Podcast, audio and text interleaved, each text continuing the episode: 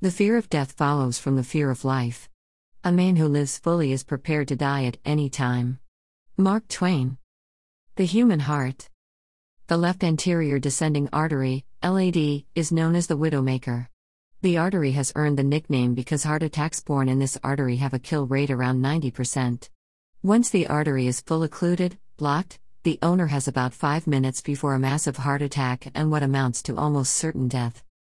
When the doctors went in to give me an angioplasty, they found my widowmaker artery to be fully occluded.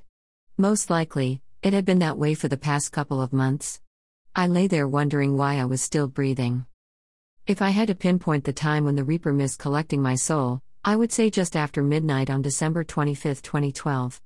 Ironically, I was passed over by death on the same day I celebrate the birth of the Christ child, the Savior that conquered death and opened eternal life to man, to me. I was laying in my bed comfortably nestled in the arms of my girlfriend following a scrumptious fish dinner at Bob Chinn's when I experienced a severe burning in my esophagus, a burning that would not relent as the milder burns had done in days previous.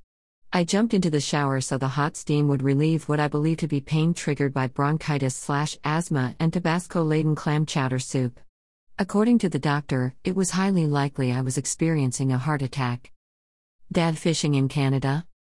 For all practical purposes, I should be with my dad in heaven fishing for monster pike, or making O creations to decorate God's kingdom while we talk and I brag about my children, and the amazing adults they have grown into, which is, in large part, to the loving guidance I received from him and my mom. Instead, I am musing on my heart, wondering why I was allowed to cheat the widowmaker, to cheat death, to cheat the cruel bitch to which my grandfather succumbed in his 40s. Unfortunately, this is not the end of the story. Death does not slink away, never to be heard from again. Death played its first hand, and lost, but it's a sure bet that death will be lurking, seeking any opening to take advantage. My current goal is to ensure the tool death uses is not the widowmaker. I must now be ever vigilant, ever cognizant of my lifestyle, such that I don't unknowingly succumb to the widowmaker to fall for her alluring whispers hidden in bacon and fatty marbled filet mignon and rich pastries and so many of the other foods that I relish. In short, I must undergo a lifestyle transformation. I had a life practice that vegetables and fruit are what food, X, Cows, ate so I ate both food groups grudgingly generally as an afterthought. Now, I must make them a central component of my food repertoire. I asked the doctor why I was still alive when he talked to me after the procedure, being that my artery was 100% occluded, stopping blood flow. He said that it was because I have a history of exercise which created blood pathways around the occlusion. The body had created for itself an alternate means of transporting oxygen to my body. It was not nearly as efficient as the LAD, but it was enough to prevent a massive heart attack. Luckily, sport and exercise have been an aspect of life that I enjoyed.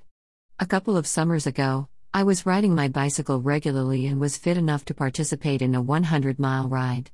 This past summer, I was still refereeing 90 minute soccer games. During the past year, however, I became engrossed in my work so the fitness activities tapered off.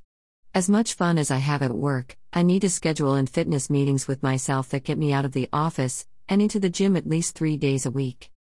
I would have loved to see my dad again. Still, I am not overly saddened by the delay because one day I will see him again and then it will be for eternity. In the meantime, there are many people on earth that I love and am not ready to leave behind. My dad lived for more than 20 years after his quadruple bypass, 20 years during which he touched the lives of many, as evidenced by the seemingly never ending stream of people paying their last respects at his wake. The question before me now is how will I honor my fellow man with this extraordinary gift of my remaining days?